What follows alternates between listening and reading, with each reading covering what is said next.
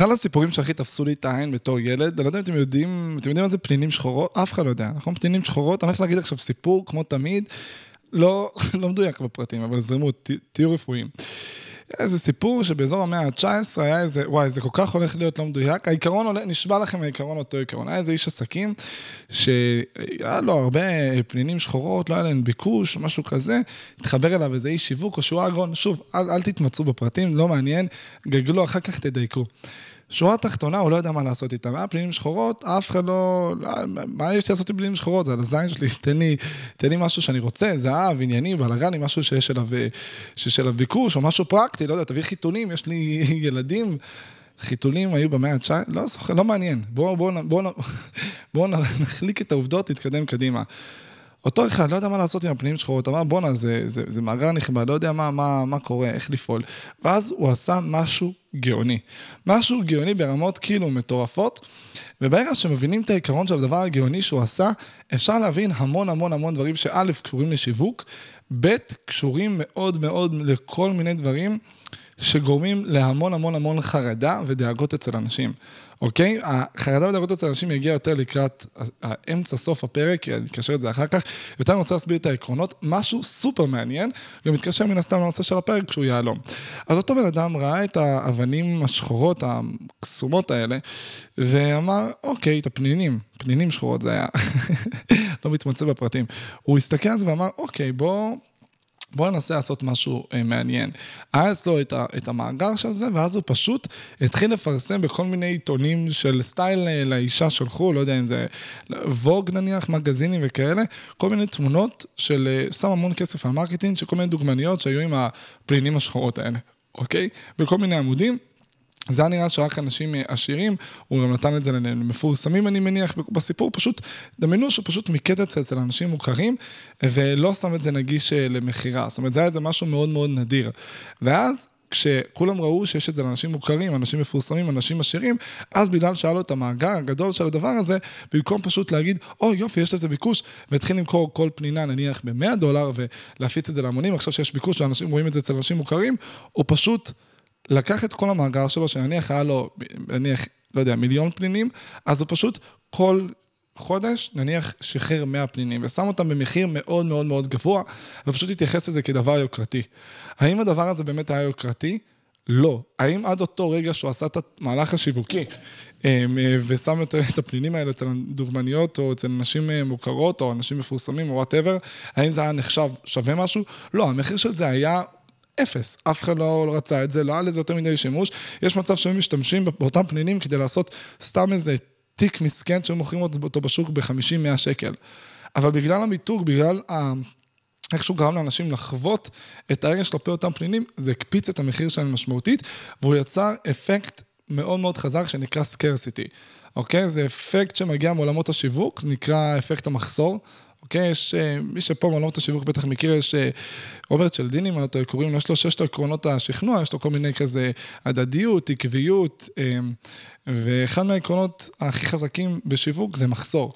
אתם בטח מכירים את זה כשאתם רוצים לקנות משהו, ואז אומרים לכם, שומעים, המבצע היום נגמר, זה סוג מסוים של מחסור, או שאומרים לכם, נשארו שתי יחידות אחרונות, ואתם יודעים שכל הרי אנשים יכולים לבוא ולקחת לכם אותם, זה משכנע אתכם לבוא לקחת את זה. התחושה שהדבר הזה שאתם רוצים נמצא באפקט של מחסור, זה משכנע אתכם בתת מודע, בהבנה שכנראה יש לזה ביקוש, והעסקה שאתם עושים היא כנראה כדאית, כי אתם לא היחידים שמעוניינים לעשות אותה, כי אם לא הייתם היחידים, אז כנראה שאף אחד לא קונה את זה, ולעולם לא היה אפקט מחסור, וזה היה קיים לאורך זמן.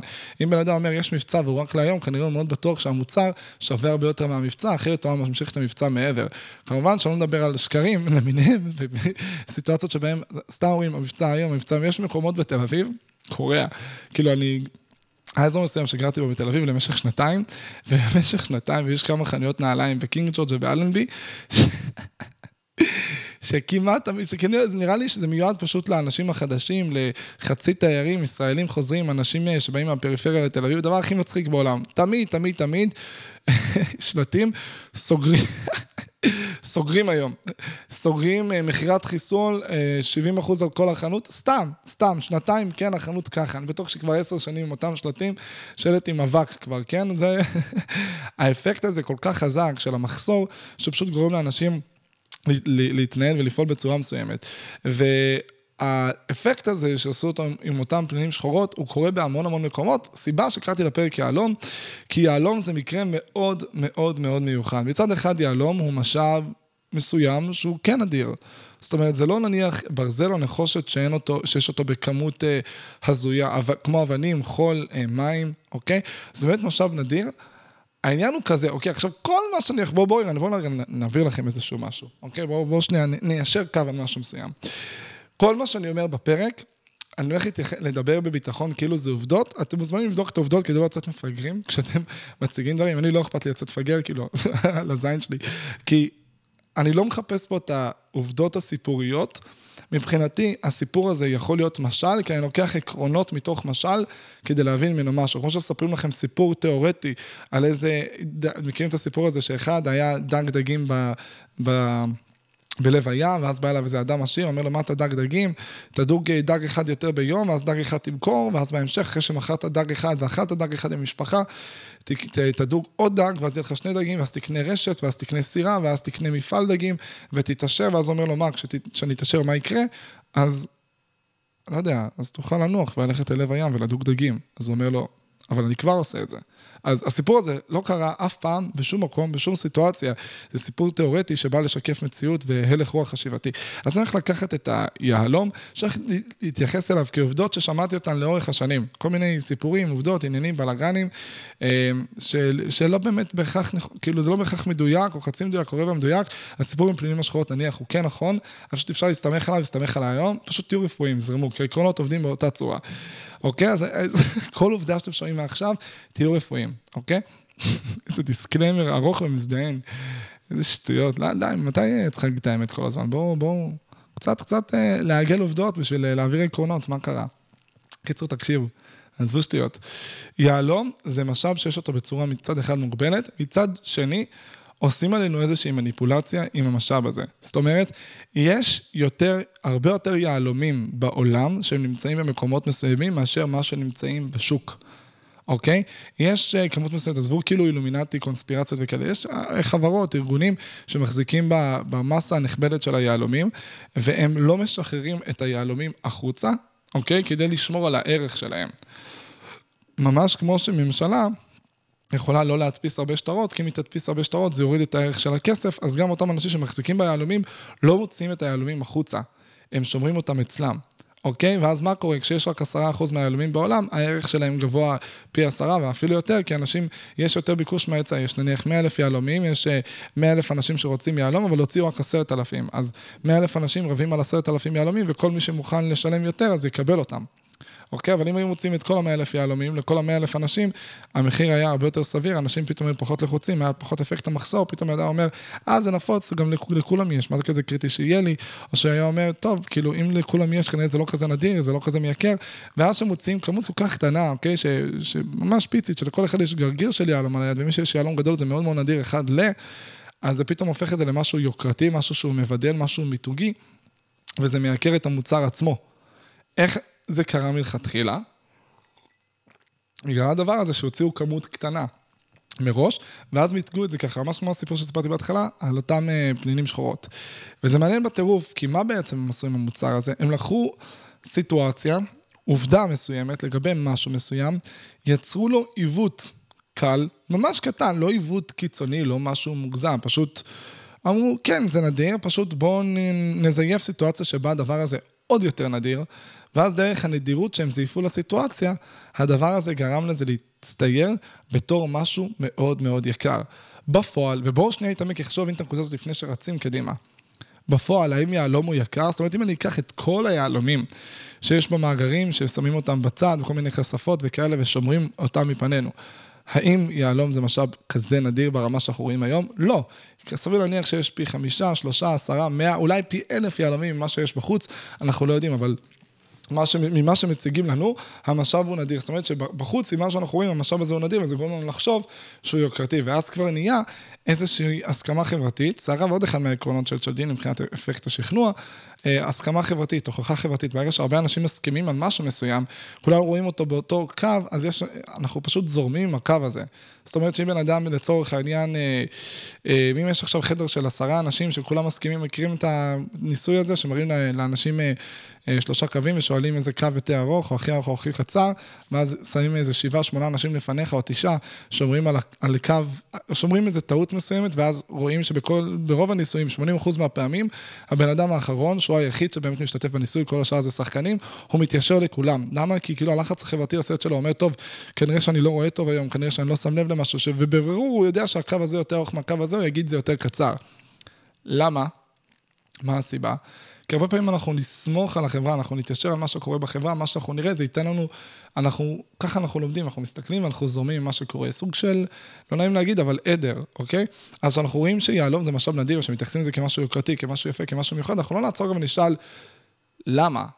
מה יש ביהלום? למה מיוחד? זאת אומרת, האם אני יכול להשתמש ביהלום? שוב, עזבו את הערך הכלכלי שלו. האם אני יכול לשנש ביהלום כדי לאכול, כדי לשתות? האם היהלום מרפא מחלות? האם יש בזה איזשהו משהו אה, שפותר בעיה? לא, יש בזה איזשהו משהו, יש הסכמה חברתית לגבי הערך של זה, בעקבות זיוף מסוים, זה אפילו לא בעקבות הסכמה חברתית רחבה, נניח עם ממשלה, שמדפיסים כסף, ואז אנחנו יודעים משהו, איזה מחוזות אני הולך. היהלום זה פשוט משהו שרוב האוכלוסייה, אם תשאלו אנשים, תעצרו מאה אנשים מהחוב, תשאלו, היהלומים שיש היום, זה מה שיש, כאילו, או שמחביאים, יגידו, מה מחביאים, על מה אתה מדבר, מה אתה רוצה? רוב המוחלט של אנשים לא יודעים את הדבר הזה. זאת אומרת, כולנו מסתמכים על איזשהו משהו שהוא לא באמת אה, קיים, על ההיצע וביקוש של יהלום, הרי כל הקטע הזה של ההתלהבות נניח מזהב, ששרשרת זהב זה דבר יפה, אם כולנו היינו יודעים שמתחת לבית שלנו יש חמישים קילו זהב, וכל מה שאנחנו צריכים לעשות זה לחפור ולהוציא, ואם כולנו היינו יודעים על זה באותו יום בדיוק, והיינו מבינים שכולם יודעים על זה, סביר להניח שהמחיר של הזהב היה יורד משמעותית. כי היינו רואים, אוקיי, לכולם יש חמישים קילו זהב מתחת לבית, למה שאני אשלם על מאה גרם זהב, לא יודע, לא יודע את המחירים, תעזבו אותי, מאה אלף שקל, עשרה אלף שקל, לא משנה כמה.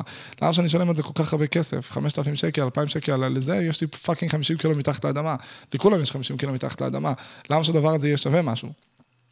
אתם מבינים? אז אם לכולם הייתה את ההבנה שזה לא משאב כזה נדיר, אז בוא נגיד את זה ככה, כל בן אדם שיש לו יהלום, יכול להבין שתיאורטית, בכל רגע נתון, אותה חברה, אותם אנשים, ארגונים, whatever, שמחזיקים את הכמות של היהלומים, יכולים להוציא את הכל החוצה, וברגע נתון, בבת אחת, להוריד את המחיר של זה. זאת אומרת, היהלום, המחיר שלו גבוה, והמיתוג שלו ברמה מאוד מאוד מאוד גבוהה, בצורה לא אותנטית. ואז מה הדבר הזה גורם לזה לקרות? מה, מה קורה בפועל בעקבות הדבר הזה? שאם רוב האנשים היום מבינים את הסיטואציה לעומק, יש מצב שמאורים, בוא נע, על הזין שלי, למה שאני אשים את השליטה, כשלקחתי עשרה אלף שקל וקניתי יהלום, למה שאני אשים את השליטה אצל אותה חברה וארגון, שאם הם רוצים בכל רגע נתון, הם יכולים להוריד את המחיר של אותו יהלום שקניתי ב-עשרה אלף ל-מאה אלף ביום אחד. אבל זה מה שאנחנו עושים גם עם כסף במדינות, כי אם עכשיו, סתם, מישהו מחזיק מיליון שקל בבנק, לא שאתם, כאילו, הרבה יותר קל לסמוך על מדינה, מאשר על כמה אנשים שאתם לא יודעים, מפוקפקים, לא מפוקפקים, מפוקפקים שמחזיקים מהיהלומים, על מדינה, אם עכשיו מדינה, ישראל, מחליטה להדפיס מאה מיליארד שקל בשקלים, לא יודע, טריליון שקל בשקלים, המיליון שקל שיש לכם בבנק, לא יהיו שווים הרבה, אוקיי? לא שיש לכם מיליון שקל בבנק, אחרת הייתם עושים דברים אחרים, אתם לא יעילים מספיק, לכו תתאפסו על עצמכם. אוקיי, אבל אותם מיליון שקל שיש לכם בבנק לא יהיו שווים יותר מדי. אז, אבל אנחנו סומכים על המדינה, אנחנו יודעים, המדינה לא תדפיס כסף, היא תהיה יעילה, ישראל היא מדינה חזקה, אנחנו סומכים על אנשים שנמצאים שם. בואו, גם בינינו, זה לא שרוב האנשים באמת מודעים לעובדה הזאת כל כך, והם קמים בבוקר ויודעים את זה. אבל להסתכל על משהו שכאילו נניח כסף, יש אינטרס, פה, שם, עניינים, ביהלום, כאילו אין פה איזושהי ממשלה או איזושהי חוקה או משהו, אותם, אותם חברות וארגונים מחליטים להפיץ את זה או את העובדה שיהלום זה לא באמת משהו כזה נדיר. זאת אומרת, מה, זאת אומרת, מה שקורה עם הזהב הוא אמיתי, אוקיי? זהב זה באמת משאב, כאילו, בפועל נדיר, אנשים מוצאים והמחיר שלו משקף את מה שהם מוצאים באדמות, מחפשים, בודקים. יהלום זה, זה, זה משהו שהוא שונה בהתנהלות. עכשיו, אני אלך איתכם צעד אחד קדימה, עוד יותר מעניין. למה אנשים עם יהלום היום? מה, מה הערך של זה? מעבר לזה, היופי שלו, נכון? זה שהוא נראה כמו יהלום, הוא נוצץ כמו יהלום, והוא נראה יקר כמו יהלום.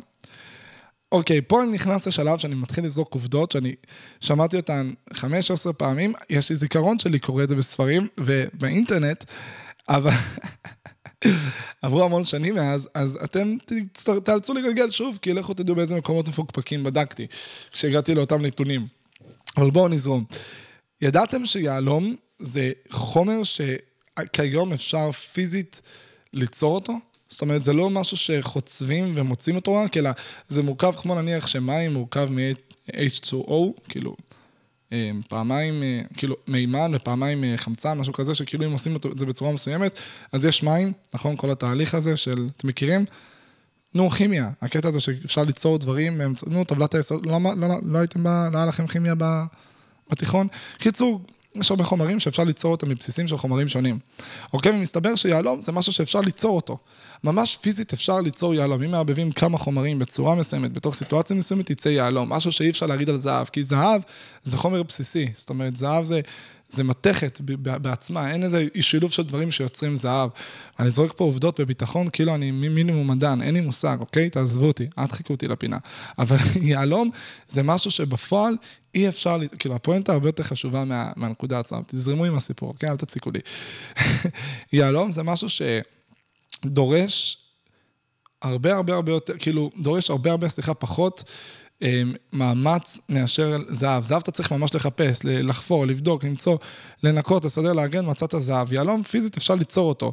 ואז השאלה מתבקשת, אם יהלום זה משהו שאפשר למצוא אותו בכזאת קלות, לא למצוא, להכין אותו בכזאת קלות, זאת אומרת, זה לא בהכרח יהיה זול, כן? זה יכול לעלות קצת כסף, או זה יהיה תהליך שדורש משהו, אבל אם זה לא משהו שהמשאב שלו באמת מוגבל בטבע, וזאת אומרת, נניח גרם יהלום כדי למצוא אותו, נניח עולה אלף שקל, וכדי ליצור גרם יהלום עולה מאה וחמישים שקל.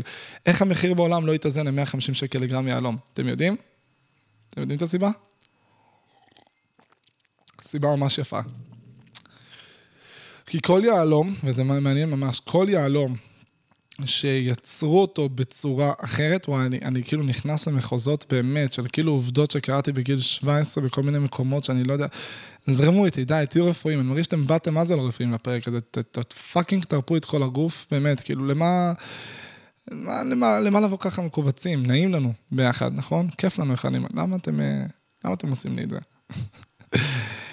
אם מכינים יהלום בצורה מלאכותית, אז יש לו ממש סימון, יהלום מלאכותי. זה לא יהלום טבעי שמצאו בטבע, זה יהלום מלאכותי. אממה, היהלום המלאכותי, כשיוצרים אותו, אפשר ליצור אותו בצורה ממש טובה ויפה ואסתטית, אבל זה לא יהיה היהלום הטבעי שמצאו בטבע. עכשיו, מה זה אומר יהלום טבעי שמצאו בטבע? אולי בכלל נוצר בטבע בצורה הזאת של היסודות, פשוט בטבע. אתם מבינים מה אני אומר? כאילו זה לא... אז... כפו עלינו להגיע למצב שמבחינת מבחינה חוקתית בארץ, בעולם, הטבע, לא משנה איפה, צריך ממש להגדיר שכשיש יהלום, להגיד האם היהלום הזה הוא ככה או ככה.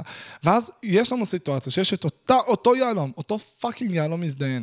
יהלום אחד שיצרנו בצורה כימית, ויהלום אחד שקנינו מחברה מאורגנת של משקפת את המאגר יהלומים שיש בעולם. היהלום הזה עלה ליצור מאה שקל, היהלום הזה עלה בחנות עשרת אלפים שקל, פיזית זה נראה אותו דבר, פרקטית מבחינת חומר זה אותו דבר, אבל בגלל שפה כתוב שזה נוצר, זה נוצר בצורה הכימית, ופה בגלל שהוצהר שקנינו את זה במקום מוסדר וכן הלאה, זה שווה עשרת אלפים וזה שווה מאה שקל. למה? קודם כל, למה אנשים אוכלים את החרא הזה? למה זה עובד ככה? What the fuck? ולמה, איך אנחנו הגענו למצב חברתי, יותר מזה, שנפלנו לשטות הזאת, שבגלל שמשהו מסוים יש לגביו הסכמה שהוא יפה ונדיר, שאנשים אשכרה יבזבזו משאב על הדבר הזה, זה, זה הזיה, כי אני יכול להבין הרבה דברים, אוקיי? תשמעו, אני... אני מאוד מאוד בהוויה שלי מינימליסט, סבבה? כאילו, ובא, בא, לא, לא מינימליסט מתוך מקום היפי, אוקיי? שכאילו, בואו נתחבא כולנו, כי עם החום והאהבה של החיבוקים לא צריך בגדים, כי כל כך נעים לנו בגוף. אני לא היפי כזה, אוקיי? אני לא, לא מתקרב להיות היפי אפילו במהות שלי. אני מאוד מאוד אבל מסתכל על כל הצרכנות והצרכניזם וכל ההתנהלות הזאת מהצד, והדברים שהיא מוציאה מאיתנו, וזה קורע מצחוק. מהר שמסתכלים על הכל בזום מאוד מהצד, זה נראה קורע, זה ענק. ואני מצליח להבין הרבה דברים על מה הם יושבים, ותחביבים, ועניינים, וסבא, ולהיות רפוא... כאילו באמת, ברמה של אפילו להבין אנשים שקונים מכוניות מסוימות, על הכיפק, באמת. אבל כשאני רואה אנשים קונים משהו נוצץ, משקיעים באיזשהו שעון סופר יוקרתי, אני לא מדבר ברמת ההשקעה, שעון שהשווי שלו עולה עם השנים, אני מדבר על בן אדם שקונה באמת תכשיט, שאובייסלי שמהרגע שהוצאת את התכשיט מהחנות, לרוב המחיר שלו יורד, אוקיי? עזבו תכשיטים ספציפיים כמו השעונים. למה אנחנו מרשים לעצמנו, אנשים כאילו, זה לא שאותו בן אדם שקונה את התכשיט, זה כי הוא פרש, הוא שווה נניח חמישים מיליון דולר, והוא עושה את מה שהוא אוהב, אז מה אכפת לו לשרוף נניח עשרה מיליון דולר, מתוך חמישים מיליון דולר, על שטויות, ש... שמביאות לו קצת דופמין ושמחה ורגשות, סבבה, אתה רוצה? יאללה, סדיין, קח, תקנה, תעשה מה שאתה רוצה עם עשרה מיליון דולר האלו. לא, לא, לא, לא, לא, לא. המון אנשים לוקחים את הכסף שלהם, והם מוציאים אותו וממשיכים לעבוד. זאת אומרת, אני לא מדבר על הטבעת שקונים פעם אחת הצעת ניסויים, אלא אנשים שבאופן עקבי קונים עוד ועוד ועוד ועוד תכשיטים. זה לא רק יהלום, זה גם זהב, זה גם כסף, כל מיני דברים כאלה. עכשיו יבוא בן אדם יגיד, זה עושה לי טוב. אני אומר, אבל למה זה עושה לך טוב? אי פעם שאלת את עצמך, למה הדבר הזה עושה לך טוב? אז בן אדם יבוא ויגיד לי, למה שאני פאקינג אשאל את עצמי את השאלה הזאת, תעזוב אותי, זה עושה לי טוב. אני אגיד לו, תקשיב, חביבי, חמוד, מתוק ומקסים שכמוך. אם תשאל למה זה עושה לך טוב, אולי תוכל לשכפל את הטוב הזה במקומות אחרים. ואז במקום שהטוב, שהטוב הזה ידרוש ממך משאב של עשרת אלפים שקל, ידרוש ממך משאב של מאה שקל, שאובייסלי שעשרת אלפים שקל משקפים נניח בין חמישים ל-מאתיים חמישים, שלוש מאות שעות עבודה שלך, זה יהיה שווה, לא יודע, שעתיים, שלוש, שעה, חמש, עשר שעות עבודה שלך. בוא, למה? והזמן שלך לא יקר, העושר שלך, התלות שלך, הרי כשבאדם מוכר את הזמן שלו, הוא הופך לתלותי, הוא תלוי בבוס שלו, הוא תלוי באנרגיה שלו באותו יום, בדברים שהוא עושה, בלקוחות שלו באותו יום, במצב רוח שלו, וואטאבר, הוא תלוי בהרבה דברים. בערך שבן אדם, יש לו חופש, או חופש כלכלי, או וואטאבר, או שהוא פחות זקוק לעבודה, אז הוא הרבה הרבה יותר חופשי, או שהוא הרבה פחות תלוי בסביבה ואחרים. וכשבן אדם, נניח, מוציא עשרת אלפים שקל, חמשת אלפים שקל, אלפיים שקל, תכשיטים, יעלום, כל מיני דברים חיצוניים שנותנים לו איזושהי תחושה טובה, אז אומר, על הכיפק, אני לא, לא אומר, תחסכו על מה שעושה לכם טוב. אני אומר, תפתחו את הראש ותבדקו אם יש לזה חלופות, שבחלופות האלו תשיגו הרבה יותר. אני אומר לעצמי, אם יש לי, אני, מסכים איתי שבסוף יש, אני הכי נגד להגיד יש כמות מוגבלת של משאבים. אני כאילו הכי, יאללה, תגדילו, יש לכם, אתם מרוויחים עשרת אלפים, תרוויחו מבחינתי מיליון שקל בחודש. אבל בסוף גם, יש הגבלה. אתם לא תרוויחו טריליון שקל בשעה, אוקיי? יש כמות מסוימת של משאבים, ובסוף כשאתם מוציאים כסף על משהו, אז כבר הוצאתם אותו. אתם כבר הוצאתם אותו מהכיס, הוא כבר לא, הוא כבר לא יחזור לכם. אתם נמצאים בתוך סיטואציה, מניח שרוב המחד של אנשים ששומעים את הפודקאסט הזה, זה אנשים שמרוויחים חמישים, מאה, מאתיים, חמש מאות, או נניח, ואני מפרגן אלפיים, חמשת אלפים שקל לשעה. אוקיי, נניח, אני מדבר על ממש ביזנסמנים, או אנשים שהם באים מחיים של קריירה, של כל מיני אומנים למיניהם. אוקיי? אותם אנשים שעושים את הדבר הזה, כאילו בסוף, בסוף, בסוף, כשאתם מוציאים את הכסף הזה, הכסף הזה זה זמן שעבדתם עליו, זה אנרגיה, זה המון המון מאוד דברים אחרים שאכלתם לעשות איתו. זאת אומרת, בן אדם שקנה לעצמו עכשיו תכשיט ב-חמשת אלפים שקל, לצורך העניין, זה היה חוג של הילד שלו לשנה. ה-חמשת אלפים שקל, אני בכלל הולך על המקומות הרגשיים האלה, כאילו, הכי כאילו כנה שיש, כאילו, זה של הילד שלכם בשנה. מישהו שעכשיו השקיע, קנה ברכב של רבע מיליון במקום מאה ועשרים אלף, שנתן לו ריגוש בדיוק לחודש הראשון שהוא קנה את הרכב, בדיוק לחודש הראשון, ואחרי זה הוא כבר לא שם לב אם זה רכב ונעלים או רכב רגיל. מאה ועשרים אלף שקל הפרש, לא משנה שמחולקים לו כל כך הרבה חודשים, אותם מאה ועשרים אלף שקל, כמות הדברים שהוא יכל לעשות איתם, שהיו מעניקים לו אושר הרבה יותר רחב מאותו חודש, וכל פעם שהוא פתח את הרכב לשעה, שעה וחצי ביום, האם אפשר להשוות בין זה לזה? עכשיו אני לא אומר להפסיק עם הדברים האלה, זה לא נעזר, גם בחיים לא יהיה לחוק של הפודקאסט, תפסיקו עם זה, תעשו את זה. זה תמיד יהיה מקום של פאקינג פחו את העיניים, תטילו ספק, תשאלו את עצמך, כמו שאפשר להסתכל על היום ולהגיד, על היעלום, ולהגיד, האם זה באמת נדיר? מה הסיבה שאני קונה אותו? כי הרבה יותר קל להשתחרר במחשבה שיהלום זה משהו מטורף ויפה ונדיר, כשמבינים שיש בערך פי מאה יותר יהלומים ממה שאנחנו מכירים, שנמצאים בתוך מאגרים ושומרים אותם בכוונה כדי לפלפ אותנו ולגרום לנו להגיע למצב שנחשוב, שאנחנו, שנחשוב שזה נדיר. הרבה יותר קל להבין שזה פתטי, כי אתה אומר, בונה, זה לא באמת נדיר, יש פי, פי מאה מזה בעולם, פשוט מחביאים את זה מאיתנו, כדי לתת לנו את האשלה הזאת, אתה מרגיש פתטי, אתה אומר, זה דפוק, ואז אתה אומר, אוקיי, אם הצלחתי להטיל ספק ביהלום, ולהבין ש...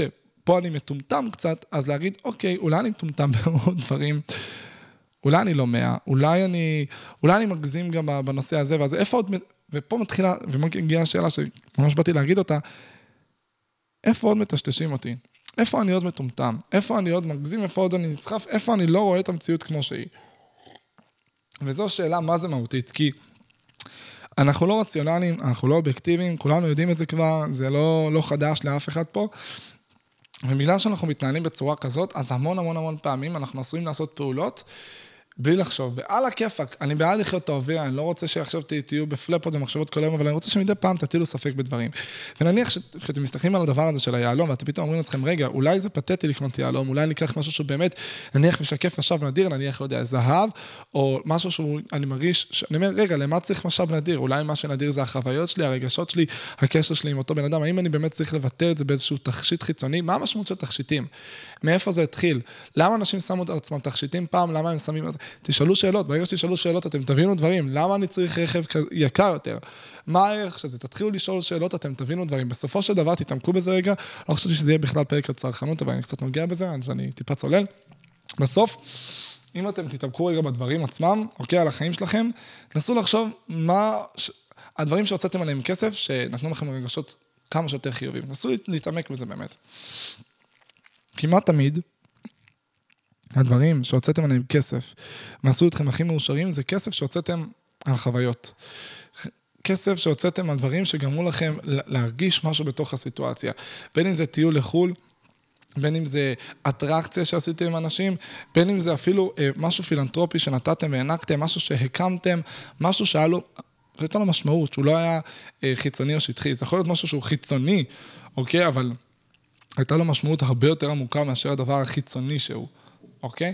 זה נניח לצורך העניין, יכול להיות שקנית, שהוצאתם חמשת אלפים שקל, על עשרת אלפים שקל על הרכב הראשון שקניתם, אבל הרכב הזה נתן לכם עצמאות, ביטחון, להרגיש שאתם יכולים לעשות מה שבא לכם, ופעם ראשונה הרגשתם כאילו שאתם יכולים, שאין לכם איזושהי מגבלה בתנועה, כי גדלתם במושב, ותמיד לא היה אוטובוסים, ופתאום אתם מרגישים שאתם יכולים לתת לאחרים דרך זה וכו' וכו', לא משנה מה.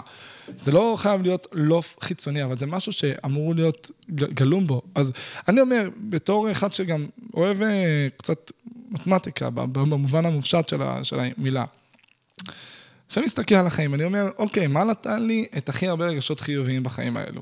איפה המקומות שבהם אני חוויתי מקסום של אושר? איפה זה קרה? מתי חוויתי את זה? באיזה מקומות? באיזה, איזה פעולות עשיתי? איזה דברים נגעו בי שגרמו לי להרגיש ככה? ברגע שאני מתחיל לחשוב באופן הזה, פתאום זה מייתר כל כך הרבה דברים. ברמה שאתם, אין, אין לכם מושג אפילו. פתאום אתם אומרים, רגע, כל הפעמים שהוצאתי על בגדים נניח, או על בגדים מהמקום הזה, זה הרגשתי ככה. בגדים מהמקום הזה הרגשתי ככה. שזה הטיול מהמקום הזה הרגשתי ככה. שזה הטיול מהמקום הזה הרגשתי ככה. היום, שנתיים אחרי, כשאני חושב על החוויה הזאת, אני מבואה. כשאני חושב על החוויה הזאת, אני שמח. פתאום אתם מנתחים, ואז אתם מבינים איפה אתם פתטים, ואיפה אתם חכמים. איפה הייתם אימפולסיביים, ולא פעלתם מתוך מקום שקול, ואיפה הייתם, נקרא לזה יותר רציונליים. ותסתכלו על המקומות האלה, ותוכלו לשכפל אותם, בכל מיני מקומות. וברגע שאתם תבינו את זה, יהיה לכם הרבה יותר קל למקסם את האושר שלכם, כי אז תוכלו לבחור רק את המקומות שנותנים לכם טוב, תוכלו למקסם את המשאבים שלכם, יש לכם שבע עשרה שעות ביום שאתם מרים, יש לכם שווי מסוים לשעה, לפי איך שתמחרתם אותו והצלחתם למצוא בן אדם שירצה את היכולות שלכם בעבור השכר הזה, עם המשאבים האלה, אתם, זה, זה מה שיש לכם, קחו, תנצחו עם זה את החיים איכשהו, אתם מבינים? מקסמו את האושר שלכם. ואני מרגיש שהרבה אנשים, אז מרגיש, כולנו מחפפים בזה, גם אני לפעמים חפפים בזה. כל מיני החלטות שאנחנו לוקחים עכשיו, זה לא אומר, כאילו, תחשבו מאה פעם לפני שאתם מוצאים שקל על כל דבר וזה, אבל פשוט תחשבו יותר על דברים, תנסו להבין מה, מה המהות שאתם, שאתם פועלים לעבר משהו. אני מתגלגל הלאה, אז אותו יעלום, בערך שמסתכלים עליו ככה, הוא, הוא מזכיר לי משהו מסוים. ופה אני עובר לאיזשהו נושא כאילו מקביל מבחינתי, אבל הוא יושב על אותה נישה. יעלום הוא בעצם משאב שהוא לא באמת נדיר, אבל ואם היו מתייחסים אליו כמו שהוא, ברמה המופשטת שלו, אותו דבר כמו הפנינים שחורות, הוא לא היה שווה הרבה. לא שווה סבבה, היום מתייחסים אליו כמו כל אבן אחרת, אם לא ממתגים אותו אז בכלל, כמו טופז, כמו לא יודע, כל אבן, אם פתאום כל העולם ירצה טופז, ויחשוב שטופז זה משהו, אז יקנה טופז, תהיה אבן יקרה יותר, נראה לי, לא יודע, די, אל תשגעו אותי, אל תהיו, באמת, תהיו רפואיים. אז תסתכלו רגע על הסיטואציה, שאלתי אתכם שאלה יפה, היעלום, תסתכלו רגע על אותו יעלום, מתקתק, חמוד ומקסים שהוא. האם אתם מכירים אנשים שהם יעלום? אנשים שבמהות שלהם הם, כאילו, אני לא רוצה להגיד מילים גסות או קיצוניות, אבל כאילו, באמת, בני זו, סתם, אנשים שהם באמת סתם. כלום. אנשים שאין בהם תוכן, אין בהם, אין להם ערך להציע, הם לא באמת אה, מעניינים, מיוחדים, לא באמת יכולים להביא את המידע איך לסביבה או לחברה, כי הם לא אה, למדו, הסכילו, פיתחו איזשהם תכונות, אבל הם עשו כל מיני אלמנטים שיווקיים, שאותם אלמנטים גרמו לנו להאמין שהאנשים האלו הם מיוחדים. שהאנשים האלו הם נדירים, שאנחנו רוצים להיות במחיצת אותם אנשים. האם יש לכם אנשים כאלו? תנסו לדמיין אנשים שהם באמת כלום. לא, לא במובן המזלזל, כל אדם הוא עולם ומלואו, אבל בן אדם שבחר להיות כלום, בן אדם שבחר לא להעמיק, לא להיות משהו, באמת בן אדם שהוא סתם.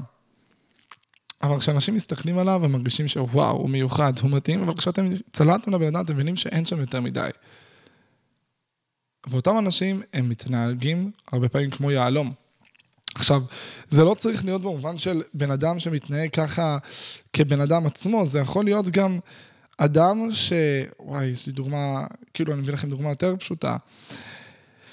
זה לא חייב להיות בכל המכלול של הבן אדם, זה יכול להיות מישהו, הצורך העניין, שהוא לא שחקן כדורסל כזה טוב, והוא בקבוצת כדורסל, והוא לא, הוא לא, הוא לא משהו, הוא באמת, באמת, באמת, באמת לא משהו.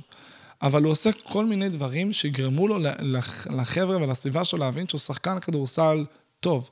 נניח כל פעם, כל פעם הוא ימצא דרך מניפולטיבית, בלי שאף אחד ישים לב לשחק מול קבוצה גרועה. כל פעם הוא יעשה איזשהו טריק קבוע שיוצאים ממנו רק את הצדדים הטובים שלו. או שהוא יראה איזושהי בקיאות מאוד מאוד גבוהה בכל מה שקשור לכדורסל, ותמיד יהיה פצוע כשיש משחקים, ויגיד, אני אפילו לא נכנס למשחק הזה, לא נעים לי מבחינת כוחות, לא כוחות, ויעשה כל מיני דברים שאפילו יגרמו לאנשים לפחד לשחק מולו, או שכשהם ישחקו מולו יהיה להם איזשהו פחד פסיכולוגי. אבל אותו בן אדם, בפועל, הוא לא באמת טוב, הוא לא באמת מוכשר, הוא לא באמת מצליח, וההתנהלות הזאת שהרבה אנשים מתנהגים ככה, ואני בטוח שיש פה אנשים שמאזינים לפרק הזה, ומרגישים הזדהות עם זה קצת, שהם עושים את זה בעצמם, ההתנהלות הזאת יוצרת בצורה מאוד מאוד מאוד מאוד רצינית, משהו שנקרא, נראה אם אתם יודעים, תן לכם רגע, את סינדרום המתחזה. אפקט המתחזה. את אותה תחושה שאדם מרגיש שהוא מזייף בלי הפסקה, וכל פאקינג רגע הולכים לעלות עליו. כל שנייה הולכים לתפוס אותי ולהבין שאני חרטטן, שאני לא באמת מוכשר, שאני כלומניק, שאני אפס. הדבר הזה, חוסר האותנטיות הזאת, גורמת לאדם לחיות בפחד מתמיד. בחרדה אמיתית שכל שנייה הולכים להבין, בואו, אני לא כזה טוב, אני לא כזה מיוחד, אני לא כזה מצליח. הדבר הזה זה פשוט סרטן. כאילו אותו בן אדם אומר לעצמו, אוקיי, אני לא מספיק מוכשר, שימו לב לחיסרון, בן אדם אומר, אני לא מספיק מוכשר, כאילו אין לי, אנשים לא מספיק אוהבים אותי, אני לא מרגיש מספיק בחברה, במרכז, בפרונט, ענייני, בלגני, ואז אומר לעצמו, יש לי דרך להשיג יותר אהבה, יש לי דרך להרגיש יותר טוב, יותר מוצלח. ואז מה שאותו אדם קסום ונחמד עושה, זה מזייף, לא משנה מה, באיזה תחום, זה יכול להיות uh, בעבודה שלו, זה יכול להיות עם חברים, לא משנה מה, הוא יזייף משהו מסוים, פעם אחרי פעם, אחרי פעם, אחרי פעם, אחרי פעם, אחרי פעם, כולם האמינו שהוא יעלום, האמינו שהוא נדיר, שהוא מיוחד, שהוא טוב, שהוא מוצלח, אבל אתם יודעים מה ההבדל בינו לבין יעלום? קחו רגע, תנסו להבין מה ההבדל בינו לבין יעלום. מה ההבדל בין אותו אדם ליעלום? כי שניהם משיגים את אותם תוצאות. החברה מסתכלת על אותו אדם כמוצלח, כמדהים, כתותח, כאלוף, ככל יכול, למרות שהוא לא. יעלום, כולם מסתכלים עליו כיקר, כנדיר, כיפהפה, כבעל ערך, כמיוחד, למרות שהוא לא. שני, שניהם, האדם והיעלום, שניהם אותו הדבר בדיוק. מה ההבדל ביניהם? נסו להבין, מה הדבר האחד שמבדיל בין האדם ליעלום? מה הדבר הזה? אם אתם רוצים באמת... תעצרו שנייה את הפרק, קחו חצי דקה לחשוב ולמצוא את ההבדל. חשוב שנסו להבין מה הפאקינג הבדל אחד בין אותו אדם ליעלום. הולך להגיד את זה עוד שלוש שניות, אז תעצרו את הפרק אם אתם רוצים. האדם, בניגוד ליעלום, הוא חי, הוא נושם, הוא בשר ודם, יש לו רגשות. היעלום דומם, על הזין של היעלום, אלף פעם, על הזין שלו, אלף פעם, אם יעלו עליו. אז יעלו עליי, כוסם, בסדר. אז הרווחתי קצת נדירות, מי שישמע. מה פאקינג אכפת לו? הוא לא מרגיש כלום, הוא דומם. הוא לא מצטער עם המועצה, המועצה, המועצה למען הרגשת רגשות של חפצים דוממים, פונה לפודקאסט ומבקשת לפרסם מכתב התנצלות. ליעלום כן יש רגשות, זה לא מתאים בכלל שדיברת עליו באופן הזה, מבקשים הבהרה דחופה. אוקיי? אותו יעלום אין לו רגשות, הוא לא מרגיש כלום, באמת, לא אכפת לו. מה, מה זה משנה, מה הוא מרגיש, מה לא מרגיש, מה אנשים מרגישים, לא אכפת לו, מה אכפת לו, לא מעניין.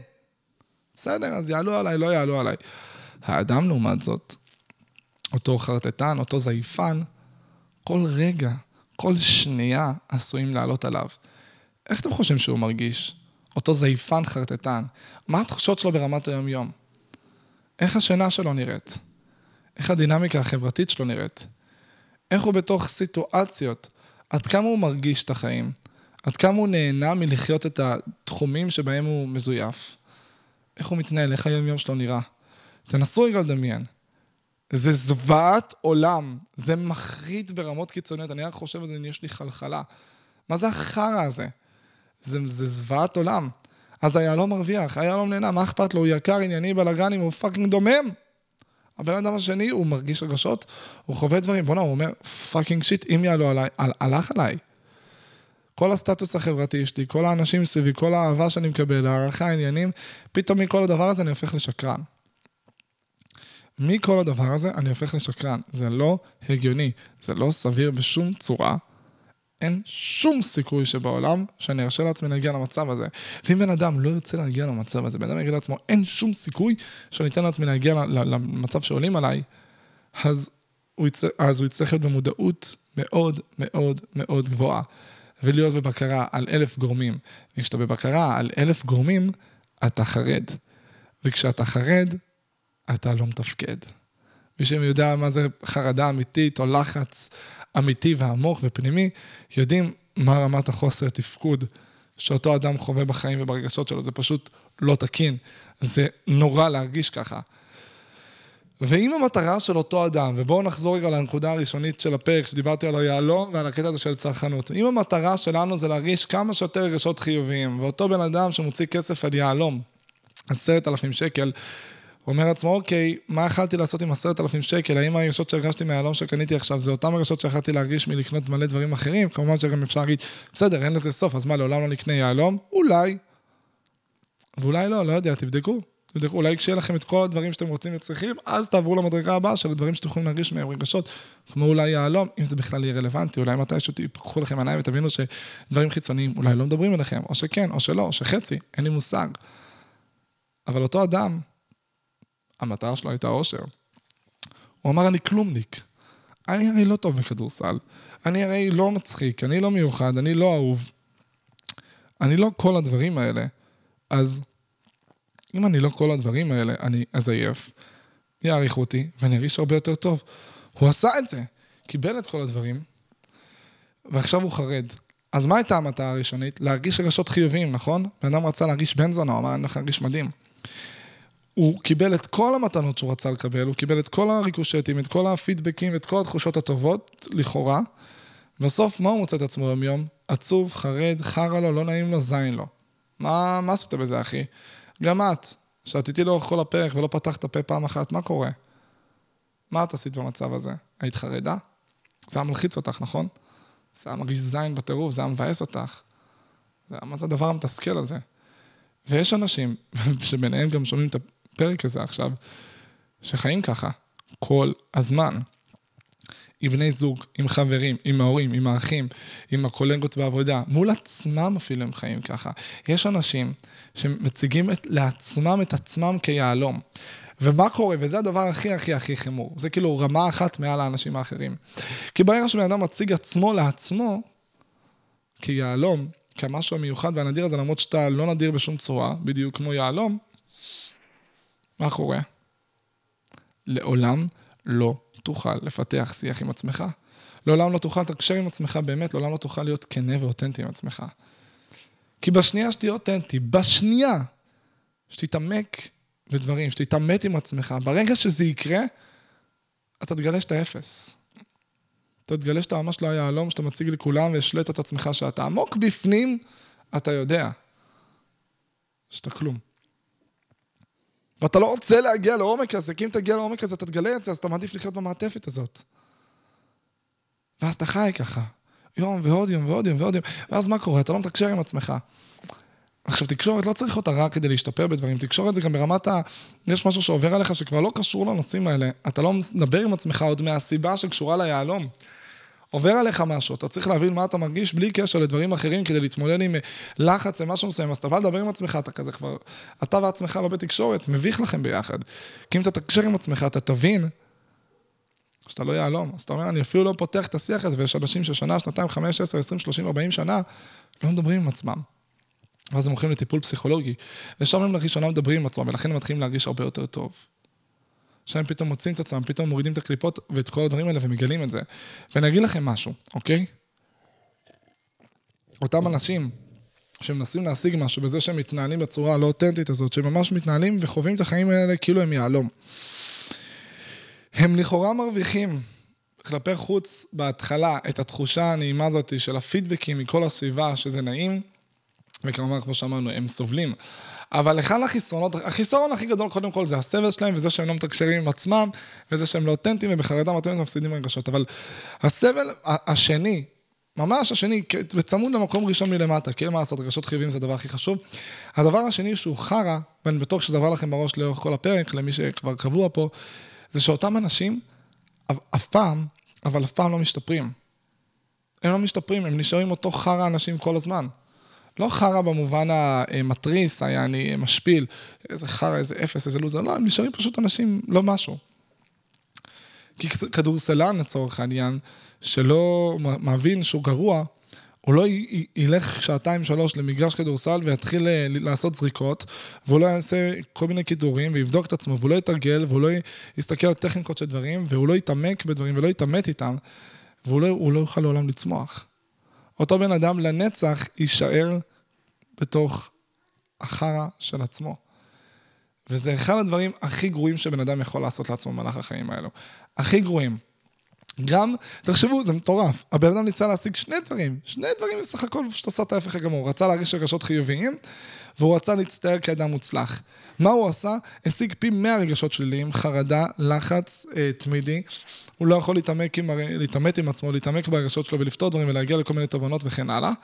והדבר השני שהוא רצה להיות טוב יותר, זה גם לא קרה. זה גם לא קרה. כי מה, מה הסיטואציה פה, כמו שאמרתי? הוא לא יכול להשתפר, כי הוא לא מבין שהוא גרוע. בן אדם שלא מבין שהוא גרוע ושהוא חרם, שהכל מאפן, לעולם לא יוכל להשתפר. כל הדברים האלה ביחד יוצרים סיטואציה מאוד פשוטה, שאם בן אדם בסינדרום מתחזר פשוט, אני אגיד לכם, אוקיי, משהו שיפתור לכם הרבה שיט, שלא קשור בכלל לפרק הזה, בסוף, כולנו, כולנו, כולנו פועלים מאינטרסים, סבבה? גם הגוף הקסום והיפה, של כל אחד מכם, ראיתי אותו, גוף יפה יפה יש לכם, פועל מתוך אינטרס, סבבה? כל דבר שאנחנו עושים, יש לו מניע. לא אינטרס אה, בהכרח אה, אגואיסטי, האינטרס יכול להיות, אה, שיכול להביא לתוצאה מאוד אלטרואיסטי ופילנטרופית, גם היא מעניקה משהו, זאת אומרת, נניח אלטרואיזם, שזה לתת משהו שאובסי שאתה נפגע ממנו, או שאתה לא מרוויח ממנו כלום, אבל נתת נניח זמן או ערך, שכאילו בעצם נתת משאב ובלי לקבל שום תמורה, קיבלת משהו. קיבלת ריגוש, קיבלת סיפוק, קיבלת תחושה שאתה אדם טוב ומוצלח. זאת אומרת, תמיד יש לנו אינטרס כבני אדם לפעול בצורה מסוימת. אם בן אדם רוצה להבין לעומק למה הוא פועל בצורה מסוימת, שהוא יחפש את האינטרס. בערך שהוא מוצא את האינטרס, הרבה יותר קל להרוג את זה. כי אם בן אדם מבין, נניח סתם, שהוא... למה אני כל הזמן מתקרבן? הנה, סתם, למה אני כל הזמן מתבכיין לדברים כמו איזה בכיין קטן, אפס ועלוב? למה אני כל הזמן מתבכיין? מה יש לי? אז הוא יצלול פנימה, והוא יבין שכשהוא מתבכיין, הוא מקבל תחושה של חמימות, הוא מרגיש יותר אהוב, ואז דרך זה, אני אביא לכם את הדוגמה הכי קלאסית, הנה, אני בדיוק, בדיוק אתמול, פרסמתי סרטון, כאילו, בשבילכם זה בדיוק לפני שבוע, כנסו לא, לאינסטגרם, אתם רוצים לראות. העליתי סרטון, ש... מדבר על כל הקטע הזה של... של לסלוח לבן אדם, אוקיי? עליתי סרטון, סטייל כזה, אני צועק, אני שונא אותך, אני שונא אותך, לא חושב ש... למה את חושבת שאני אסלח לך וכאלה? ואז אני מעביר את כל הסיבות, כי אני ממש מנהל דיון עם עצמי, לגבי הקטע הזה של לסלוח אחרי סיטואציה שפגעו בך. כאילו פה סיטואציה של נניח גבר לאישה, לא יודע, אחרי פרידה, whatever, של לסלוח. אז הדרך הכי טובה לפתור בעיות, כמו שאמרתי קודם, זה להתעמת עם עצמך, להתעמק בדברים, מה האינטרס שלי לא לסלוח. אני עשיתי את זה עם עצמי מלא פעמים, כשאני הייתה לי סיטואציה שהייתי במוד פגוע, שאלתי את עצמי, רגע, רגע, רגע, רגע, רגע, רגע, רגע, מה האינטרס שלי להיות פגוע? בוא נעשה לשחרר את החרא הזה, למה הגוף שלי מחזיק בזה? ואז אמרתי לעצמי, כשאני פגוע, אז אנשים מבינים שעובר עליי משהו, כי אני כזה נראה עצובי וחמודי ובצד וכזה, אוי אוי אוי, עובר עליי משהו, ואז אני אקבל חיבוק. אז מה אני עושה? אני עצוב כדי לקבל חיבוק, כדי שיוציאו אותי מהמצב? מה, אני מטומטם? אז אני, פשוט, אני יכול לצאת מהמצב. למה להיכנס למוד עצוב כדי לקבל את החיבוק, כדי שיוציאו אותי מהמצב? אני מלכתחילה יכול לצאת ממנו. זה מטומטם ברמות קיצוניות, כאילו, אבל מה, אבל אנחנו עדיין רוצים את החיבוק, סבבה, אז ת, תגיד שאתה חזק, תגיד שאתה טוב, תצא מה, ת, תרים את עצמך עוד בלי שתהיה תלוי באף אחד, ולך לחבר קרוב, ולאדם שאתה אוהב, תגיד, שומע, אני צריך חיבוק. אני, כשאני עברתי מצבים קשים, מה שאני הייתי עושה, כאילו סיטואציות לא נעימות וכאלה, אני הייתי מחזק את עצמי, כאילו אתם רוצים להבין איך אני, איך אני הייתי מתנהל, אני בא לכם לקחת איזושהי השראה מהדבר הזה. אני הייתי אומר, אוקיי, אני לא צריך עכשיו להתבחן ולצרוך בקול כמו איזה mother fucker, אוקיי? לא יודע אם מישהו בוכה בסלסולים, גם אם כן, שלחו לי הודעה, אני אשמח שנשב וניפגש, יהיה ממש כיף לכולנו, אוקיי? אני לא מאמין בהתנהלות הזאת, אני חושב שההתנהלות הזאת דווקא מאוד מאוד מאוד מעכבת, היא גורמת לנו להישאר בתוך איזשהו לופ מסוים, אז אני אמרתי לעצמי, אני מנסה להבין את האינטרס, האינטרס הוא לקבל את החום ואהבה, אין בעיה, אין בעיה, אני אקבל. הוצאתי את עצמי במצב, הלכתי לחבר, אמרתי לו, שומע, אני עובר תקופה אחר אחת, שתיים, שלוש, אני סתם נראה לך בסדר, כי אני יודע לראות בסדר, כי אני הבנתי שאני הרבה יותר חזק מזה, אני פשוט מבין שביולוגית, פיזית, בא לי להרגיש חום ואהבה, עכשיו יש מצב שאתה מחזק איתי, שאתה יושב איתי הרבה, שאתה צוחק איתי, שאתה מרים לי, ענייני, בלגני, וזהו. מה האינטרס של הגוף? אז הבנתי, יש עוד אינטרס, רגע, רגע, רגע, אני רוצה לראות פגוע כדי לקבל סליחה מאדם שפגע בי. אה, אוקיי, אוקיי. למה אני רוצה שבקש ממני סליחה? תשאלו שאלות, פאקינג תשאלו שאלות, נסו להבין דברים, תמיד תחפשו את האינטרס שלכם. אז אותו דבר לגבי כל בעיה, נניח בסינדרום המתחזק, נסו להבין את האינטרס. מה האינטרס של אותו אדם שמשקר ומסתיר כל הזמן? הוא רוצה לקבל הערכה? אוקיי, מה עוד? זה יותר עמוק מזה. למה הוא רוצה לקבל הערכה? כי הוא מאמין שאם לא יעריך אותו, לא יאהבו אותו ולא יסתובבו אותו, הוא יהיה בודד, ואם הוא יהיה בודד הוא יהיה עצוב, וייכנס למוד דיכאוני, וירגיש רגשות שליליים ויהיה ממש בחרה, אז הוא עושה זה כדי להגן על עצמו. קול. האם זה באמת נכון? אם האנשים יגלו שהוא אפס, האם הוא באמת יהיה לבד? אם הוא יהיה אפס, הוא יישאר אפס? הוא לא מגיע לשאלות האלה, כי הוא אף פעם לא יתאמת.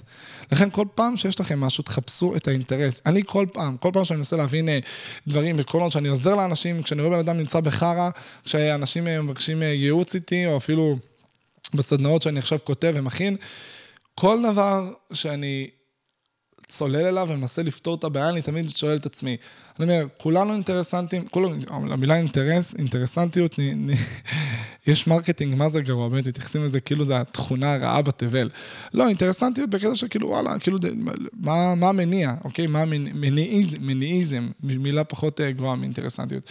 מה המניע של הבן אדם? למה הוא פועל בצורה מסוימת? ברגע שצוללים פנימה, מגלים עולמות, כאילו, מגלים ממש, ממש, ממש הרבה דברים.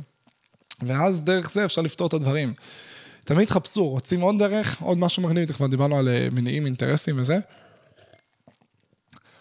אם אתם רואים בן אדם מתנהל בצורה מסוימת, שהוא חבר שלכם, חבר טוב, מכר, עניינים, בלגנים, תנסו להבין, אם אתם רוצים כאילו להסתדר איתו, להתיישר אליו, אתם לא מבינים בדיוק את ההתנהלות שלו, את הדינמיקה שלו, תנסו להבין למה הוא פועל כמו שהוא פועל. מישהו צועק עליכם, למה הוא צועק? אני יודע שזה, אני לא מדבר על, באמת, שתהיו שטיח, עכשיו כולם יצחקו עליכם ויתרסו אתכם, ויתייחסו אליכם חרא, לא, לא, לא, זה ממש לא שאני מתכוון, נשבע לכם. תנסו להבין את האדם שמולכם, למה הוא פועל ככה, למה הוא מרגיש את זה. אתם יודעים, אם בן אדם, נניח, וואי, וזה סיטואציית קצה, אוקיי? אם עכשיו מישהו בזוגיות, אוקיי, עם, עם, עם מישהי, לא, אני אתן הפוך, יאללה, כל זאת אני אתן את הדוגמה המזדהנת, אני אתן דוגמה הפוכה. אם את בזוגיות עם מישהו, והוא בוגד בך, אוקיי? אז יש לך, יש את האינסטינקט, לזרוק אותו, להיפרד, בן זונה, פגע בי, יימח שמו וזכרו, אני אשרוף אותו, לא יודע, כל אחת והקצוות שלה. אפשר גם לשאול, למה הוא בגד בי? למה הוא עשה את זה? על מה זה ישב? הוא לא אוהב אותי, הקשר הזה נגמר, מה קורה, מה המניע, מה היה הדרייב שלו לפגוע בי, לפגוד בי, לעשות את זה. הרבה פעמים שנעשה את זה, אנחנו נבין דברים הרבה הרבה יותר עמוקים מאשר הוא מזדיין, הוא אפס, הוא חרא, כי כי מהדברים האלה אפשר, סתנו מהבן אדם מחול כזה, אוי, סליחה, סליחה, צודקת, סליחה, סליחה, סליחה, ואז חוזרים, והכל סבבה. אבל אם היית צוללת עוד דקה פנימה, חצי דקה, עשרים שניות, היית שואלת כמה שאלות, כפרה עלייך, היית מגלה שהתפיסה שלכם לגבי מערכת יחסים שונה לחלוטין. מה זאת אומרת האושר שלך תלוי בי?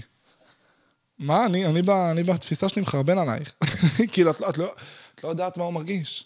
איך תדעי? אין לך שום דרך לדעת. את לא, את לא שאלת, את לא בדקת, נסי להבין את האינטרס של האדם שנמצא מולך, תשנה איתו כל לילה. גם אתה, כולכם, נסו להבין מה המניע. למה, למה ההורים שלי צועקים עליי בלי הפסקה? יש לי חבר, סבבה, אני זוכר באופן קבוע, אמא שלו הייתה כל הזמן אה, מסתכלת עליו כאילו איזה ילד בעייתי מופרע, אוקיי? והוא היה אחלה, באמת היה אחלה. מה האינטרס שלה, מה המניע שלה? אני תמיד חיפשתי, למה היא ככה? כשאתה מבין למה היא ככה, תמיד שיש בה איזשהו פגם, הפגם הוא לא בך, אתה משתחרר וממשיך הלאה. תחפשו את האינטרסים בתוך דברים. תנסו להבין עקרונות, למה דברים הם איך שהם, ואז כשאתם תעשו את זה, יהיה לכם מאוד קל להבין, אה, יהלום הוא לא באמת נדיר. יהלום הוא פשוט משאב. שיש אותו, ויוציאו לנו אחד אחוז. אם הוציאו לנו אחד אחוז הוא לא נדיר, אז למה שאני אכנס לחגיגה הזאת ואתן לאנשים להכניס אותי ללופ? רגע, יש עוד דברים כאלו? מה זה אומר מכוניות יוקרה בעצם? אז נכנסים ומתגלגלים ומגלים המון המון המון דברים. וואי, מעניין כמה זמן כבר עבר. הופה, כמעט חמישים דקות. יפה. האמת שכאילו יש פרקים שכזה כתובים לי מראש, כאילו לא, לא, לא על מה אני מדבר, אלא כזה הנושא של הפרק, וכזה חשיבה כללית מה יהיה. אתמול בלילה, שלוש וחצי, בא לך לישון, פתאום כזה, יהלום. אני מדבר על יהלום, ואני אסביר את זה ואת זה. וואלה, נחמד, הלכתי למחוזות מעניינים. כאילו, אני, אני לפעמים מתלבט, אני לפעמים מתלבט עם לצלול לאזורים, אני, נניח סתם דומה, עכשיו דיברתי על סינדרום המתחזה, היה לי מיליון דברים להגיד, אבל לא לעצמי. מה, לא יהיה פרק על סינדרום המתחזה, אז מתישהו שאני מדבר, מה, אני אעשה פה כפילויות? כאילו, למרות שאני אומר לעצמי, מי שהאזין לפרק חמש לפני חצי שנה, ועכשיו אני מדבר על משהו חופף, או שהעמקתי בפרק חמישים, מה זה משנה? מעניין, מעניין כמה רחוק אפשר ללכת עם, ה, עם העסקט הזה. איזה אדיר. זה כאילו, הפרק הזה כבר יעלה, זה הפרק שבדעות כבר יעלה ב-אלפיים עשרים ושלוש. איזה קטע. אשכרה. מעניין מה יהיה. יש לי הרבה תוכניות, אני מדבר קצת על עצמי. מה אחר? דיברתי הרבה על עצמי. אתם, לקחתי תקופה של איזה כמה שבועות של להתנתק יותר מהסטורים ו- והודעות וכאלה ברשתות, כי אני רוצה לסגור כמה דברים אחרונים.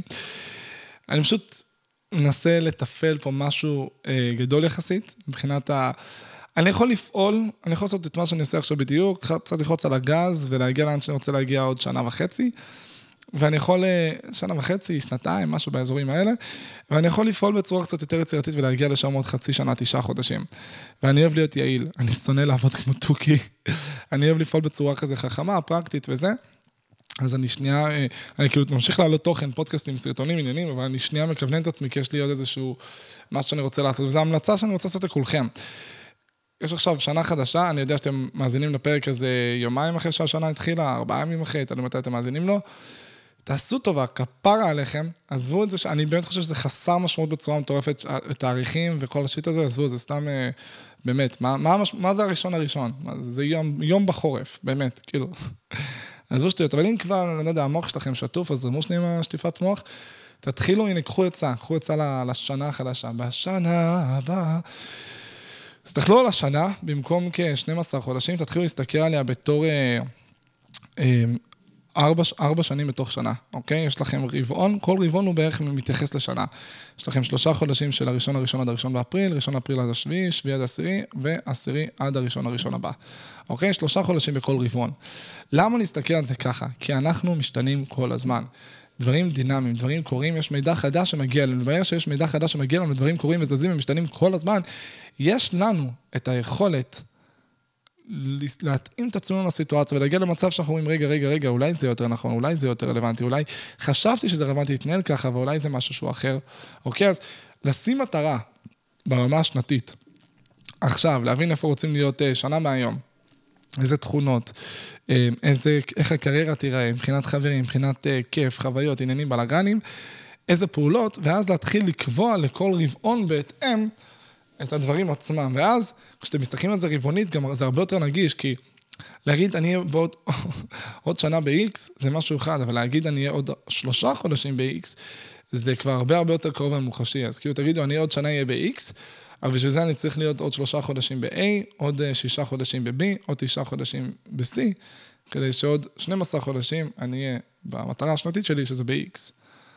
אוקיי? אז תגזרו את זה לפי שלושה חודשים, ואז יהיה לכם הרבה יותר קל. אני חושב שאתם רוצים להגיע למצב, סתם את הדוגמה, כל פעם מביאים דוגמה על עסקים, כי זה הכי קל למספרים. אני חושב, אתם רוצים עוד שנה להרוויח ארבעים אלף בחודש, אז בשלושה חודשים הראשונים תקימו את העסק, תלמדו את הדברים, תעשו את הכל, תדעו את הלקוח שניים הראשונים, שלושה חודשים אחרי זה תבססו הכנסה יציבה, קבועה של חמש, עשר, שתים עשרה אלף בחודש, מרבעון אחרי זה תנסו להגדיל משמעותית את ההכנסה, גם אם זה יפגע לכם קצת ברווחיות, ומרבעון האחרון של השנה תנסו לשפר את הרווחיות. לא יודע, סתם דוגמה. אז כל דבר, זה בין אם זה על שפה שאתם לומדים, תכונה שאתם מסתכלים לעצמכם, לימודים שאתם רוצים, לא משנה מה, קחו לעצמכם את הדברים האלה ותסגלו אותם. נצלו סיטואציות, אני מנצל סיטואציות, כאילו שבהם, אם המוח שלי טיפש ועדיין לא גרמתי לו להבין שהוא קצת מטומטם, נניח, לא יודע, אני אייחס משמעות לשנה חדשה ודברים כאלה, שכאילו תכנתו אותי לחשוב, אני אומר, אוקיי, בוא נרכב על זה, באמת, בוא נרכב על זה. אלי מה, מה, אני אלחם בזה? יאללה, סבבה, נזרום. ואז אני... אני יכול ליהנות מזה, ואני רוצה לתת עוד נקודה אחת אחרונה, חביבה, כי באמת נראה לי אנחנו ב... בישורת האחרונה שלה. מי אומר ישורת האחרונה של הפרק? מה זה? זה סתם, זה סתם ביטויים ש... סתם, סתם עשיתי את זה עכשיו. אנחנו בחמש דקות האחרונות. אני רוצה לתת לכם משהו אחד אחרון, חביב מאוד מאוד מאוד מאוד, אוקיי? דיברתי מקודם, בהקשר של יהלום, ועל הפנינים השחורות, שעשו את אחד מששת העקרונות של ג'לדיני, שנקרא סקרסיטי. מחסור. עשו עוד איזשהו עיקרון, נניח סמכותיות וכאלה, וששמו את זה על סלבים וכאלה, אבל בעיקר אפקט המחסור, התחושה שהדבר הזה נדיר. כל דבר כמעט שתלמדו, במיוחד בדברים שהם קשורים לשיווק, לשכל וכאלה, אתם יכולים לעשות איתם דברים מופלאים בחיים האישיים שלכם, ברגשות שלכם, בעולמות שלכם, כי בסוף הדברים האלה נוגעים לרגשות שלנו כאדם. זאת אומרת, אם יש ששת עקרונות שכנוע, אז במילים אחרות, לכו תחפשו באמת את זה, ששת עקרונות שכנוע של ג'לדיני, ותגגלו את זה ות, ותגיעו לכל מיני דברים, תסתכלו עליהם לא מהעין של וואו, איך אני יכול לשלוט באנשים ולהיות מניפולטיבי מספר אחת, ופאקינג לתמרן אנשים ולגרום להם לקנות את כל העולם ואחותו. אל תהיו קקות. לא, תסתכלו על הדבר, הדבר הזה, ותנסו להבין דרך זה את המוח שלכם. את הרגשות שלכם, ואז יהיה לכם הרבה יותר קל להשתחרר מהפעמים שעושים את זה עליכם. כי עושים לנו את זה בלי הפסקה. יוצרים לנו סמכות, מנסים ליצור לנו את אפקט ההדדיות, מנסים לעשות לנו את אפקט המחסור, לגרום לנו לפעול בצורה מסוימת בעקביות. כל העקרונות האלה שקיימים שם עושים את זה עלינו בלי הפסקה, ולא רק שעושים את זה עלינו בלי הפסקה, אנחנו עושים את זה גם על עצמנו. החיים שלנו נראים כמו שהם נראים, בגלל שאנחנו בלי הפסקה משכנעים את עצמנו בדברים, והאמנו בלי הפסקה בדברים מסוימים. זאת אומרת שאם יש משהו שחווינו בחיים בצורה עקבית, אני אחד אחד מהעקרונות של ג'לדיני, בצורה עקבית, העיקרון הזה אומר שאם משהו קורה לך פעם אחרי פעם אחרי פעם, אז כאילו אתה פשוט תמשיך את האינרציה שלו. זאת אומרת, אם נניח בשיחת מכירה, יש מישהו אומר לך, תגיד, אז אתה חושב שממה שאני שומע, אתה רוצה לפתור את הבעיה הכלכלית שלך. כן, ואתה מבין שמה שקורה אצלנו יפתור לך את הבעיה, כן, ואתה אמרת שהמחיר עצמו הוא הוגן, כן, אז אני מניח שאתה רוצה להצטרף, נכון? כן, אה, כי העקביות של שלושה כלים לפני, אז זה רם, זה אחד מהדברים שלומדים, הדברים הראשונים שלומדים אנשי מחירות, אוקיי, עקביות של כן, מניפולציה מסוימת, אז תנסו להסתכל על המקומות האלה שבהם נניח אתם אומרים הרבה פעמים על משהו כן, כן, כן, כן, כן בחיים שלכם, לא שמוכרים לכם איך משהו בטלפון, אלא מקומות שפשוט אתם ממשיכים את האינרציה. אמרתם כן באופן עקבי לאחד ההורים שלכם, לאחד החברים שלכם, לקולגות שלכם, ואז אתם פשוט ממשיכים לענות כן על משהו רביעי שאתם לא באמת רוצים. נניח את אישה קסומה, אוקיי? שאת נמצאת עם גבר בבר וכיף לך לפרטט איתו, כן, כיף לך לטיפה כזה... פליטותים יותר לעומק, עניינים, נגיעות, בלה בלה בלה, עניינים, כיף לך. כיף לך להיות איתו קצת בצד, במועדון, ולהסלים את הסיטואציה. כיף, כן, כן, כן, הייתי עקבית. בא לך סקס? לא בהכרח. אבל אמרת כן שלוש פעמים, אבל את כבר לא יודעת מה את מרגישה.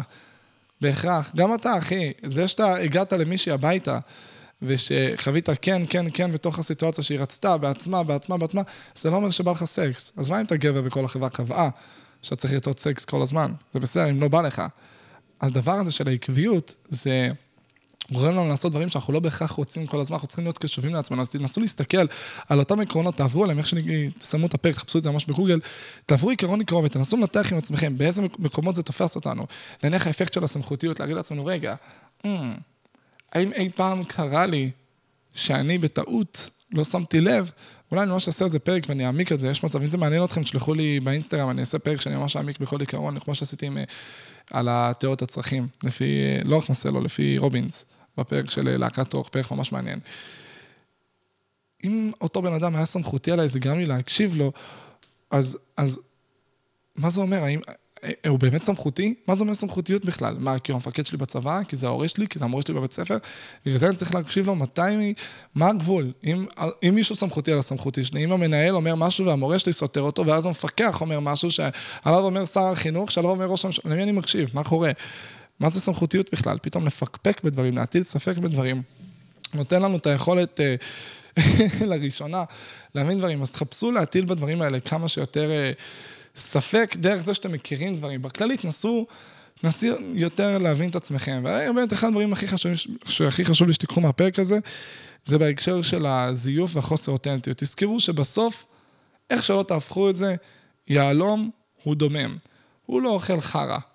הוא לא הולך להידפק מזה שכולנו תופסים אותו בצורה מיוחדת ומדהימה, ומעריכים אותו בצורה חסרת פרופורציות למי ומשהו.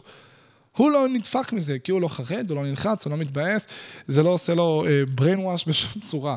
הוא פשוט יעלום, לא אכפת לו. אנחנו, לעומת זאת, אנחנו לא יעלום. אנחנו במקום אחר לגמרי. בגלל שאנחנו במקום אחר לגמרי, ואנחנו אנושיים, אנחנו יכולים להיות חרדים, אנחנו יכולים להתבאס, אנחנו יכולים להגיע למצב שאנחנו לחוצים, אנחנו יכולים להגיע למצב שאנחנו לא מתקשרים עם עצמנו, יעלום לא צריך לתקשרים עם עצמו. אז תבינו שאתם הרבה הרבה יותר פגיעים מהדבר הזה, ואז הדבר הזה בקלות יוצר את סינדרום המתחזה, ובקלות גורם לנו להרגיש כל מיני רגשות. אז תבינו תמיד, מה האינטרס של האדם מולי, שהוא עושה דברים מסוימים, כדי שאני אוכל להבין אותו בדרך זה להשתחרר מדברים, ולהבין האם יש על מה לדבר, האם אנחנו באותה שפה בכלל, אבל הרבה הרבה יותר חשוב מזה, נסו להבין מה האינטרס האישי שלכם. למה אתם פועלים בצורה מסוימת? למה אני מחרטט את כולם בלי הפסקה שאני משהו מסוים, למרות שאני לא? כי אני מאמין שככה נקבל יותר אהבה. האם אני באמת מקבל יותר אהבה? האם המטרה זה אהבה בשביל מה? בשביל אושר? אוקיי, אז האם אני מאושר יותר? האם טוב לי? האם אני מרגיש שהחיים שלי הרבה הרבה יותר טובים בעקבות ההתנהלות הזאת? או שאני מרגיש שדווקא להפך? תנסו להתעמק בכל הדברים האלה, אתם תמצאו שם אוצרות. כי לא, ברור שתמצאו אוצרות. אתם תגיעו למצב שאתם רואים שפאקינג שיט, אני הכנסתי את עצמי ללופ כל החיים האלו, אולי הגיע הזמן שאני אתעורר. וברגע שאתם תתעוררו, אתם תתחילו להסתכל, ברגע שתשברו משהו אחד, אחד, דרך זה שהתחלתם להבין מה האינטרס שלכם, אימנתם איזשהו שריר במוח, וזה אחד השרירים הכי חשובים שיש, יש את השריר של החשיבה הביקורתית וכן הלאה, ושרירים שאני חושב שדחוף כל אחד שיאמן, אחד השרירים הכי חשובים זה ללמוד, להבין מה האינטרס שלי, למה אני פועל בצורה מסוימת. כי ברגע שאתם פעם אחת מפצחים את זה שאתם אינטרסנטים, ופעלתם כלפי עצמכם מתוך אינטרס מסוים, ברגע שאתם אומרים, בוא, אני הייתי פאקינג אינטרסנט פה, אני ניסיתי להשיג פה משהו, באותו הרגע שעשיתם את זה פעם אחת, קלטתם איך המוח שלכם, קלטתם את העיקרון איך הוא עובד, אתם תחפשו את זה שוב פעם, פסיבית, אקטיבית, זה יקרה, בין אם זה יקרה חצי שנה, שנה, עד שזה יקרה בפעם שנייה, אפילו שבוע, שבועיים, ואז כבר אי אפשר לחזור אחורה.